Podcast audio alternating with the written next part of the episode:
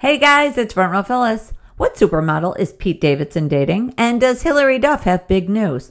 So, who is Selena Gomez's new song about? Coming up next on the Front Row Phyllis Entertainment Report. It's the Front Row Phyllis Entertainment Report. And yep, SNL's Pete Davidson was seen leaving Kaia Gerber's apartment in New York City.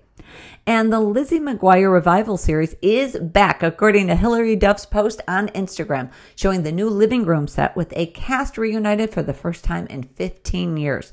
The reboot will be available on Disney Plus. During a recent interview, Selena Gomez revealed that her recently released single, Lose You to Love Me, was meant as a thank you to her army of loyal fans. Did you think it was for somebody else? And the AMA nominations were just released, and Post Malone topped the list with the most nominations this year with a total of seven. You can catch the American Music Awards on November 24th. This has been your Front Row Phyllis Entertainment Report. For a full report, check out my podcast on frontrowphyllis.com.